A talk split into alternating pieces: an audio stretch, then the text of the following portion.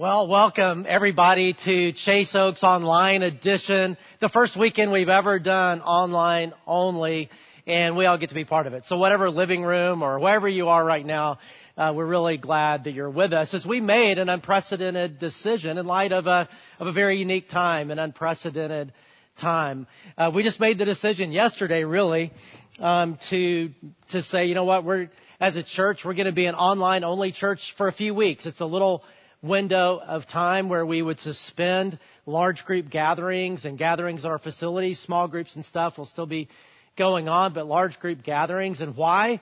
Uh, because as a church, we're not a here for us church. We're here for good church. And we thought it was wise and loving to make that decision. Uh, because uh, for many people in this pandemic, um, if we're committed to containment, like if we are committed to flattening the curve, and as a church, if we can do our part, and as individuals, if we can do our part, it actually saves lives. And uh, over the last two days, that was really highlighted to me because I spent the last couple of days with a friend at MD Anderson Cancer Hospital in Houston. And being in those waiting rooms and just seeing all these people in treatment, very immune compromised, uh, just highlighted to me, man, whatever we can do. Because for a lot of us, we're healthy. Uh, most of us won't get the disease. If we do, we're healthy enough that we'll recover and be fine. But there's a lot of vulnerable people who will have a much harder time. So why not? We have the capability to have a really great online experience. And, and we're committed to that as a church. And I believe if we go through this over these next few weeks in this window of time, if we go through this well and we all participate and we all engage, I believe this may be the most memorable and the most impactful period of our church's history. I think your kids, uh, all of us as individuals, as couples, will look back on this time and be like, wow, you remember when that happened with the coronavirus and what happened in church and that kind of thing. And if you go onto our website later this week, we'll update our coronavirus page. And on there will be opportunities for uh, families, opportunities for kids, opportunities for students to stay connected. Um, there'll be opportunities to serve, uh, as, and there'll be opportunities for you to communicate needs. There'll be opportunities for you to meet those needs. And as we do all those things together, I, I believe this is one of those times that that in, in a unique period of history, in a pandemic, that we'll be able to love our community in such unexpected ways that our community will never be the same and will never be the same because God has a way of turning difficulty, and this is a difficulty, of turning difficulty into opportunity. And that's what we want to talk about today. So originally, you know, we're in this series called Ordinary Heroes on this Old Testament book called Judges. We were supposed to talk about, uh, do, I was going to do a sermon. I was really looking forward to it. I mean, every once in a while I finish a sermon and I think, you know, I don't want to be proud or anything, but I think that's pretty good. And this one, I felt like, you know, that was pretty good, but we're not going to do it. Maybe one day we can. It was about Gideon, uh, this guy that you may be familiar with. I can relate to him because he must have been a really forgetful guy because he left his Bible everywhere. Like every hotel I go to, it's like, well, there's one of his Bibles. I don't know how many guys this Bible, you know, Bibles this guy had, but, um, but we'll maybe one day do Gideon. But today we felt like, no, this is in this unique window of time. It won't last forever. And we want to maximize this opportunity over these weeks in our culture and to say, how do we endure the difficulty part of it well? And how do we, as God turns difficulty into opportunity, how do we be, how can we be faithful with that opportunity? Because for you and me, if we just trust our instincts, I think we won't get it. Because in, in something like a, a, pandemic or a crisis or a scary thing like this, our, our natural instincts will take us one of two directions. Uh, one of those directions is that we'll, um, we'll become freaked out. We'll become worried and anxious. And I'm not just talking about concerned. It's good to be concerned. It's good to be, I mean, we're not doing, you know, services live because of that. It's okay to take precautions and be responsible. Worry is taking responsibility for things that aren't ours. It's over responsibility. In, in, in nature, human nature is to freak out when we're uncertain. And that will take us down a bad pathway. The other thing that happens when we worry is we become really, really self-focused. And, and as Jesus people, that's the opposite of what he calls us to do. And so I want us to hear from Jesus, who is the Lord of the church, who is the one in control of everything that happens, and, and, to hear him speak into this opportunity, speak into this difficulty so that we can navigate it well. And I'm going to read it. This is from the Sermon on the Mount. This is a longer passage than I typically read, so hang with me, and then we'll talk about it. Matthew 6:25. Jesus says this, Therefore I tell you, do not worry about your life, what you will eat or drink, or about your body, what you will wear. Is not life more than food and the body more than clothes? Look at the birds of the air. They do not sow or reap or store away in barns, and yet your heavenly Father feeds them. Are you not much more valuable than they? Can any one of you, by worrying, add a single hour to your life? And why do you worry about clothes? See how the flowers of the field grow. They do not labor or spin, yet I tell you that not even Solomon in all his splendor was dressed like one of these. If that is how God clothes the grass of the field, which is here today and tomorrow is thrown into the fire, will he not much more clothe you, you of little faith? So do not worry saying, what shall we eat, or what shall we drink, or what shall we wear? For the pagans run after all these things, and your heavenly Father knows you need them. But you seek first His kingdom and His righteousness, and all these things will be given to you as well. Therefore, do not worry about tomorrow, for tomorrow will worry about itself. Each day has enough trouble of its own. In your living room, I, I, let me just hear a little amen to each day has enough trouble of its own. Is that not true? But his basic message is do not worry about your life. And, and when he talks about life, he's talking about all the stuff we worry about that, that are out of our control, that we don't know what's going to happen. In a pandemic, there's a lot of things with the disease going around. There's a lot of questions and a lot of things. We're, we live in uncertain times. And, and so maybe these questions fill your mind, these worries, right? It'd be natural. Think, well, what if I get sick? What if I don't recover like other people recover? What if, what if somebody in my family, my child, or, or an elderly person in my family, or, or someone that I love, or someone with underlying health problems, and, and what if that happens? Those are natural things to worry about. You can worry about the economy. Right? I mean, it, it hasn't been the best couple weeks. I mean, it ended the week a little bit better, but if you haven't looked at your 401k, don't. It's a bad idea right now. And you think, well, is this going to bounce back quickly? Is this just going to be a few weeks, or is this going to be months, or what? What's going to happen? What's going to happen to my job? Uh, what's going to happen if I lose my job? If I'm an hourly worker, what's going to happen? And how am I going to make up for that? What's going?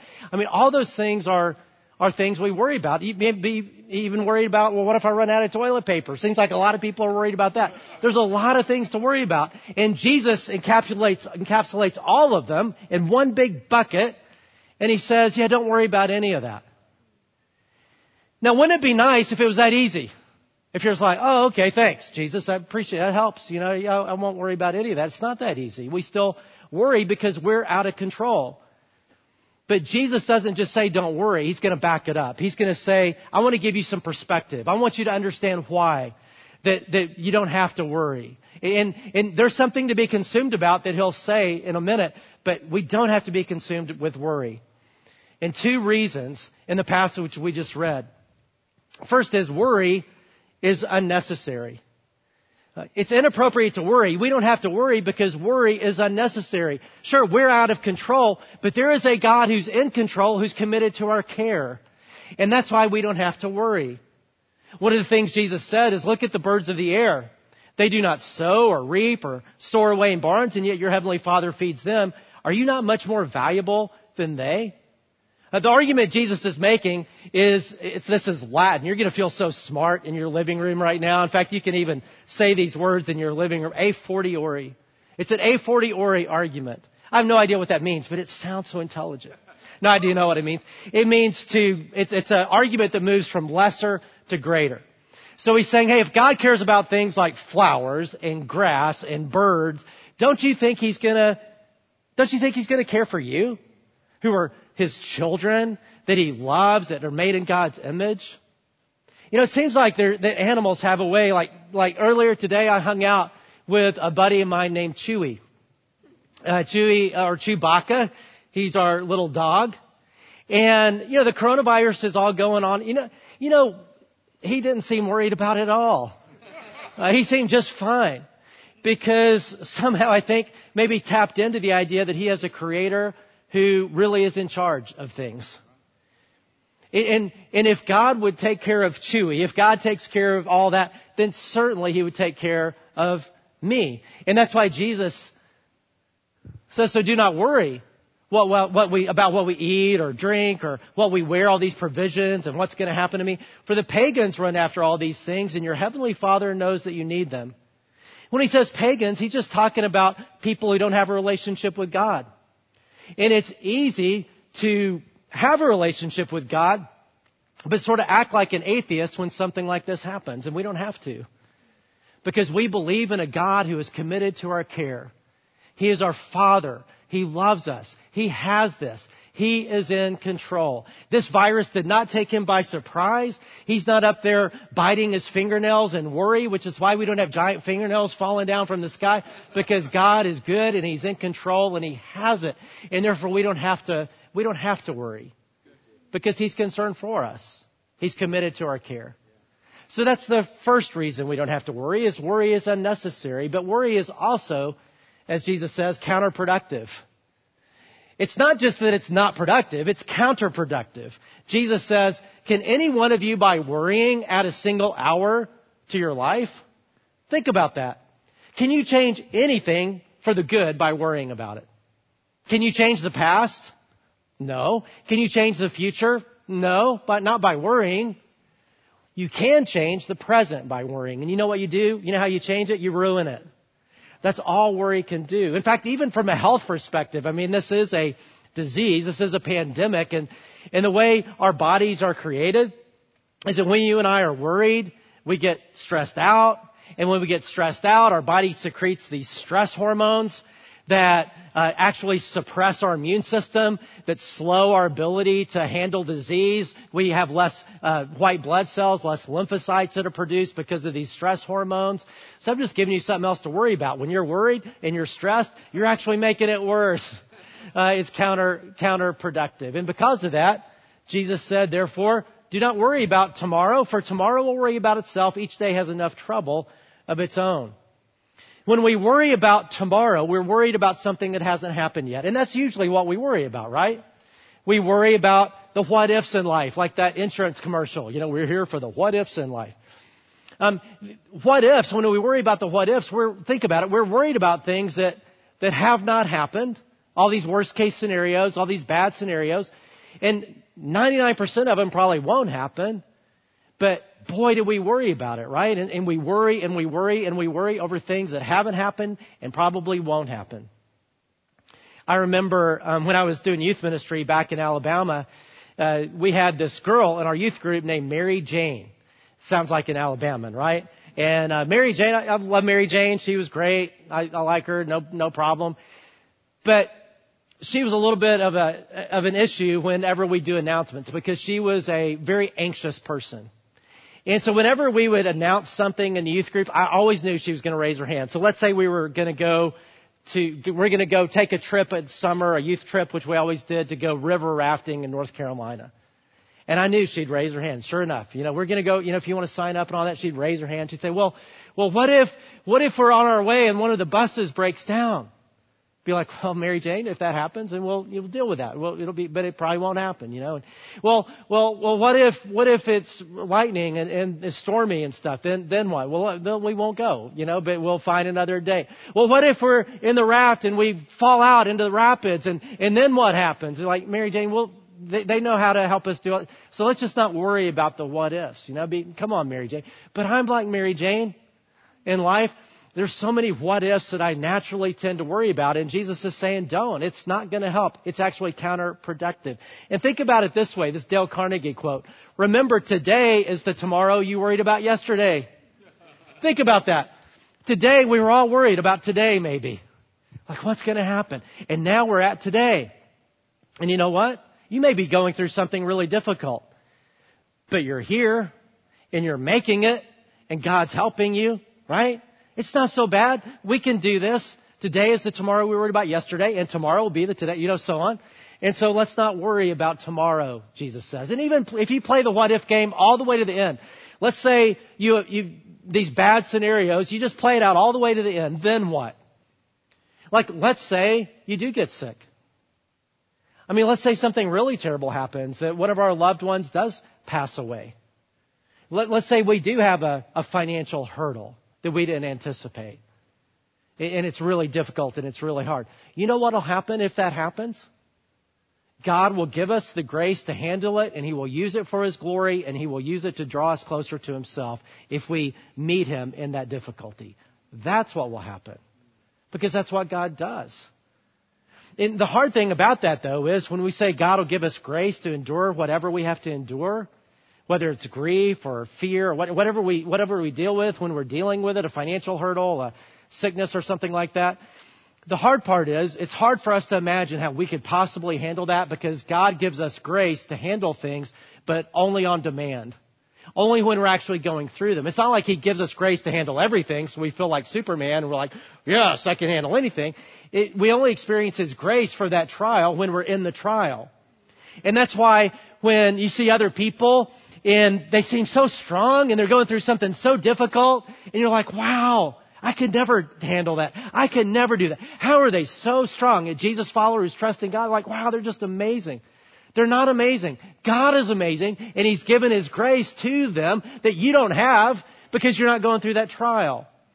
And so if the worst case scenario happens, well, God is there, and He's going to help us through that. So Jesus is saying, it, for all kinds of reasons, one thing we do not have to be consumed by is worry. That's natural, but we don't have to. And, and as we start worrying in this thing, let's just remind ourselves, God, I'm taking responsibility that's not mine. You've promised to provide for me. You've promised to care for me. You've promised to give me grace to handle anything. So God, I just, I want to turn my worry into a prayer request right now. Another passage tells us to do that. And I just, I need you. That, that's why, um, coming to the, or showing up at these online services in your living room through these three weeks are important too. Because as we worship God, it, it together it reminds us, it lifts our head, reminds us that the God who is in control is still very much in control and still very much good. So he says, don't be consumed with worry, but here's what to be consumed with as Jesus people. Instead, you seek first his kingdom and his righteousness, and all these things will be given to you as well. This is what we get to focus on as Jesus people. So first of all, his righteousness. Like, well, what is that? Well, I think he's talking about his uh, societal righteousness and justice and all that, but I also think he's talking about personal righteousness. And you and I, in this little period of time that we have, this is a unique window. It's not going to last forever, this online church time, this pandemic time in our culture. But one of the things that can happen in this window, if we, if we take advantage of the opportunity, is as married couples, as friends, as groups, as families, as uh, just as you get together with whoever you get together with, um, as we do online church, as we do some of the things that'll be online, it'll be a huge opportunity for us to grow in personal righteousness, to grow closer to God, to strengthen our faith. And like I said, I, I think our kids, for those of you kids, will look back on this. If you do online church together and you do some of the things that'll be on the site together, be like, wow, that was so cool. You remember that? But then he says, seek first his kingdom. Now, what is that talking about? Well, by seeking first his kingdom, he's talking about this that Jesus is king. And we live in a broken, fallen world because when humankind, when humanity chose sin, it challenged his reign on this planet. It challenged his right to rule. We live in a broken, fallen world where bad things like pandemics happen, like death happens, like sickness and disease and all this stuff that we deal with, injustice and cruelty and poverty. All those things, the world wasn't supposed to be like that. And when Jesus came, the first time he came to start his new kingdom on this earth.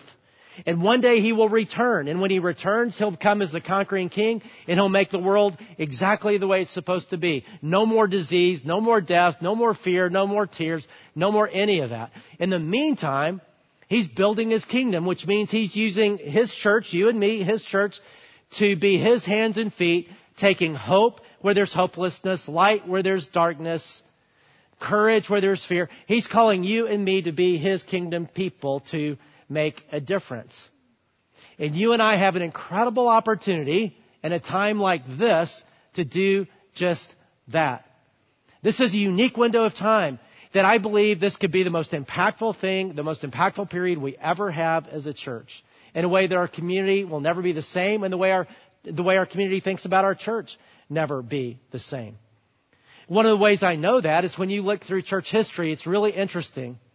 Because when you look through church history, at different, different epochs of church history, one of the things God used to really propel the church forward and cause its reach to grow rapidly, to cause thousands of people come to know Christ, is pandemics, epidemics and pandemics. In fact, in the very first century, um, that, that happened, the first plague. Well, actually, it was a couple centuries into the church. The very first plague hit the Roman Empire. And one of the big questions in history, not just church history, but history, one of the big mysteries of history is how did the, how did Christianity survive? Because it shouldn't have. The Roman Empire hated it. Emperors hated it because Christians wouldn't bow down to emperors and that kind of thing. And they did everything they could to try to stamp out this little tiny upstart religion called Christianity. But Christianity ends up taking over the whole Roman Empire, becomes the most influential thing on the planet, even to this day. And how did that happen? And that's a complex thing. There's a number of reasons, but one of the big reasons that historians look at is what happened when the first and second plagues hit the Roman Empire. Because it freaked people out. And remember how, you know, naturally what happens? We get freaked out. We become self-focused. That's exactly what happened in the Roman Empire. And the plague was way more deadly. I'm not trying to minimize coronavirus and COVID and all that, but the plague was way more deadly and devastating and people didn't know what it was all about. They didn't understand microbes and all that the way we do and they were freaking out. And they did figure out that if you get close to these people, you're going to get the same thing. You're going to get sick. And so when the plague started hitting uh, these places where the where Christians were and non-Christians were in these cities, when people started getting sick, people would abandon their sick people still alive, um, but they would abandon their sick and they would go off into the countryside for a while until the pandemic lifted, and they would just leave their loved ones to die. Christians, because we're here for good, because we're the kind of people who lay down our lives for the sake of others if we choose to follow Jesus that way. They weren't going to abandon their dead. And not only that, but they decided, you know what we're going to do? We're going to go into every home where people have left and we're going to find anybody who's been left behind, anybody who's been abandoned. And they collected these sick people together in these homes and in these buildings that we now call hospitals. This is the origin of hospitals. Even to this day, uh, churches and hospitals are connected. Methodist hospital, Presbyterian hospital, and so on. Because this is what happened, what it came out of. And they gathered these people together, and most of the people, even with the plague, who were cared for, survived. They recovered because they were cared for. A lot of the people who died in the plague uh, died because they died of thirst. They died of hunger, but not when Christians found them. And some of the Christians got sick and they died in the process of caring for people. They gave their lives, but most of the people who were cared for, they ended up being, they ended up recovering. And imagine the awkwardness, right? When, when the families came back, you know, that abandoned them and you see them and you're like, really? Like you just left me there to die. You just left, me, you know, and, and, and they're like, yeah, you know, our bad. Sorry. You know, we really do love you. Just, you know, kind of freaking out. And, but that would have happened all over the place. But then they would have talked about, man, these Christians, they found me and they ministered to me. And the reason I'm alive is because of these Christians and some of them died. Uh, some of them got sick themselves and had to recover, and, but they did it. They're amazing people. And at that time, there's a guy named Eusebius who was a historian, or who was writing uh, in his day, and he says it this way of what was going on. He said the deeds of Christians were on everyone's lips in the Roman Empire. Everybody was talking about these crazy Christians. Because they took the opportunity, unexpected love, in a radical way. I could keep going with examples of other cholera epidemics and other, other things, how the church experienced uh, revival, as some people call it, as a lot of people came to know Christ and, and, and churches really grew in influence because they were Jesus people who laid down their lives for the sake of others. And, and, and I could go all the way to this year, in 2019, um, in Wuhan, in the most affected area of any area so far, you know, where it all started uh, there in communist China, where Christianity is persecuted, there were a number of Christians. And you know what those Christians did in the height of the pandemic and the height of the difficulty in Wuhan? They were Jesus people. They, they laid down their lives for others. When others were freaking out and being self-centered, they went out into the streets as Christians. And they gave away things that other people were hoarding. They gave away masks. They gave away food. They gave away any medicines they had. And they also gave peace in a time of difficulty. They prayed for people, atheists, and said, no, there's a God and I want to pray for you because this isn't out of control. God loves you and He's in control. Here's what one of the pastors uh, there said to a reporter. He said, Christians are not, are not only to suffer with the people of this city, But we have a responsibility to pray for those in the city who are fearful and to bring them to the peace of Christ. When disaster strikes us, it is but a form of God's love spoken for today. Wuhan's pestilence cannot separate us from the love of Christ. This love is in our Lord Jesus Christ. It's an incredible pastor, like just one of the Christians, and how God, there'll be a whole lot of people in China who know Jesus because of Christians who showed up in a difficult time. And that's the opportunity that you and I have even now in this, just this little window of time. It's not going to last forever. But people are afraid and there's going to be a lot of needs. And that's when Jesus people show up big. And so let's show up big. And here's what I mean. On your own. Let me encourage you. I'll share some church things and, and how to find out about those. But even more importantly, on your own, in your neighborhood, in your place of work, um, make sure, if you have people that are vulnerable, if you have people in your neighborhood or at work or in some relational network that you know, maybe they're elderly, um, they don't need to be getting out right now. Uh, maybe they have some under, other health condition, a heart condition, or they're going through some kind of treatment or something like that. Man, call them and just say, you know what? If you need anything, I'm your girl. I'm your guy. If you need medicine, you know, picked up, I'll get it. If you need groceries, I'll get it. I mean, I just want to make sure that you're good. Um, another thing you can do right now is just, you know, get a Christmas, you know, one of those uh, uh, Christmas um, bow things, and, and, just stick it on a roll of toilet paper and leave it at your neighbor's house with a note and said, "Hey, praying for you," uh, you know, or I mean, just get creative as a family. Talk about it as a family. How can we love people around us who are freaking out right now, and how, and how can we just you know, care for them. Um, it, would probably be good on that website. That, you know, on our website we'll have a coronavirus page. I mean, we have one, but we'll update it uh, radically. And on there will be things. It'll be it'll there'll be a, a group section, but there'll also be an opportunity for people to just share ideas of of what they're doing, and and there'll be also all church opportunities.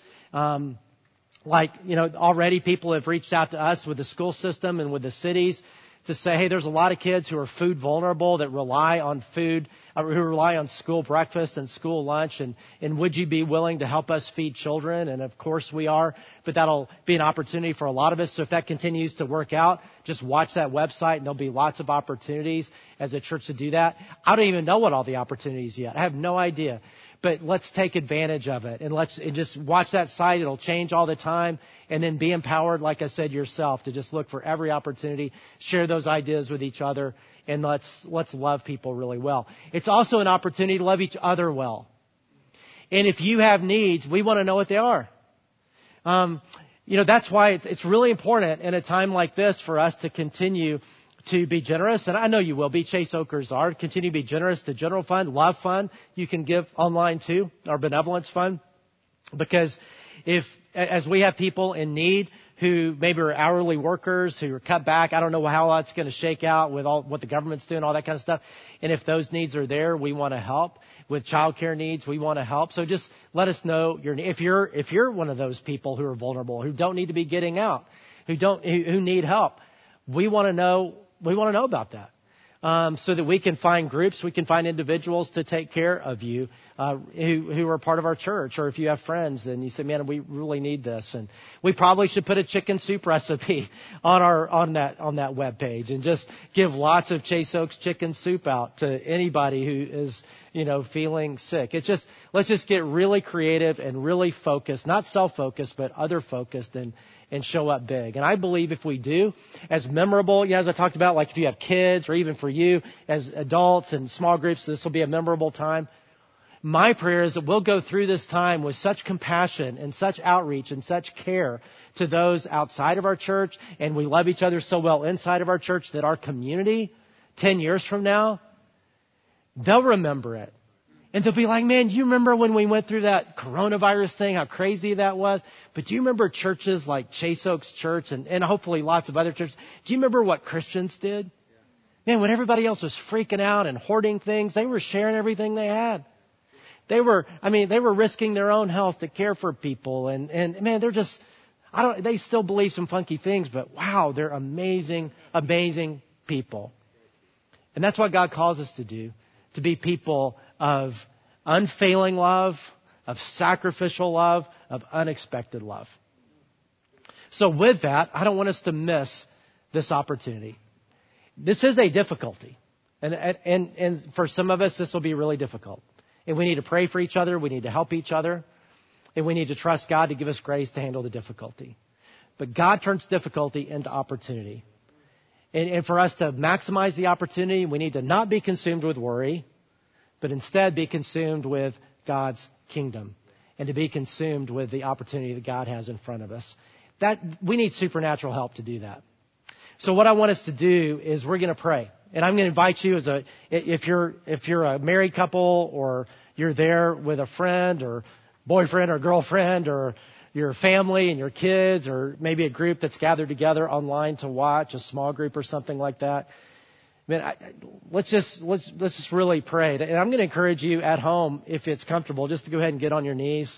And I'm going to get on my knees right here as we pray at such a significant time in the history of our community, in the history of our church, and and just surrender ourselves to God. And after we pray, the band is going to come up and, and they're going to lead us in, in another song. And, and I hope you'll join in that. It's a song of surrender. But uh, join me on my knees if you can at your at wherever you are right now, and uh, and let's pray. Father, I thank you that even in times that are so uncertain and so difficult and so unclear, that you're in complete control and you're completely and wonderfully good. And God, in light of that, I pray that you'd help us really believe it and you'd help us trust you. And when we begin to worry and when we begin to freak out, would you remind us that we don't have to? Because you're our Father and you love us and you have us. You're committed to us. And God, would you also help us to see this for the opportunity that it is to love our neighbors and love our community well. And Father, I pray that as we go through this as families, as we go through this as friends and as groups, that, that it would change us forever and change the way our community sees us, and that we'd be able to see lots of people come to know Christ in this time. And keep giving us wisdom as a church. I pray that you would heal those who are sick. Father, I pray that you protect us, and I pray that you would use us for your glory. In Jesus' name, amen.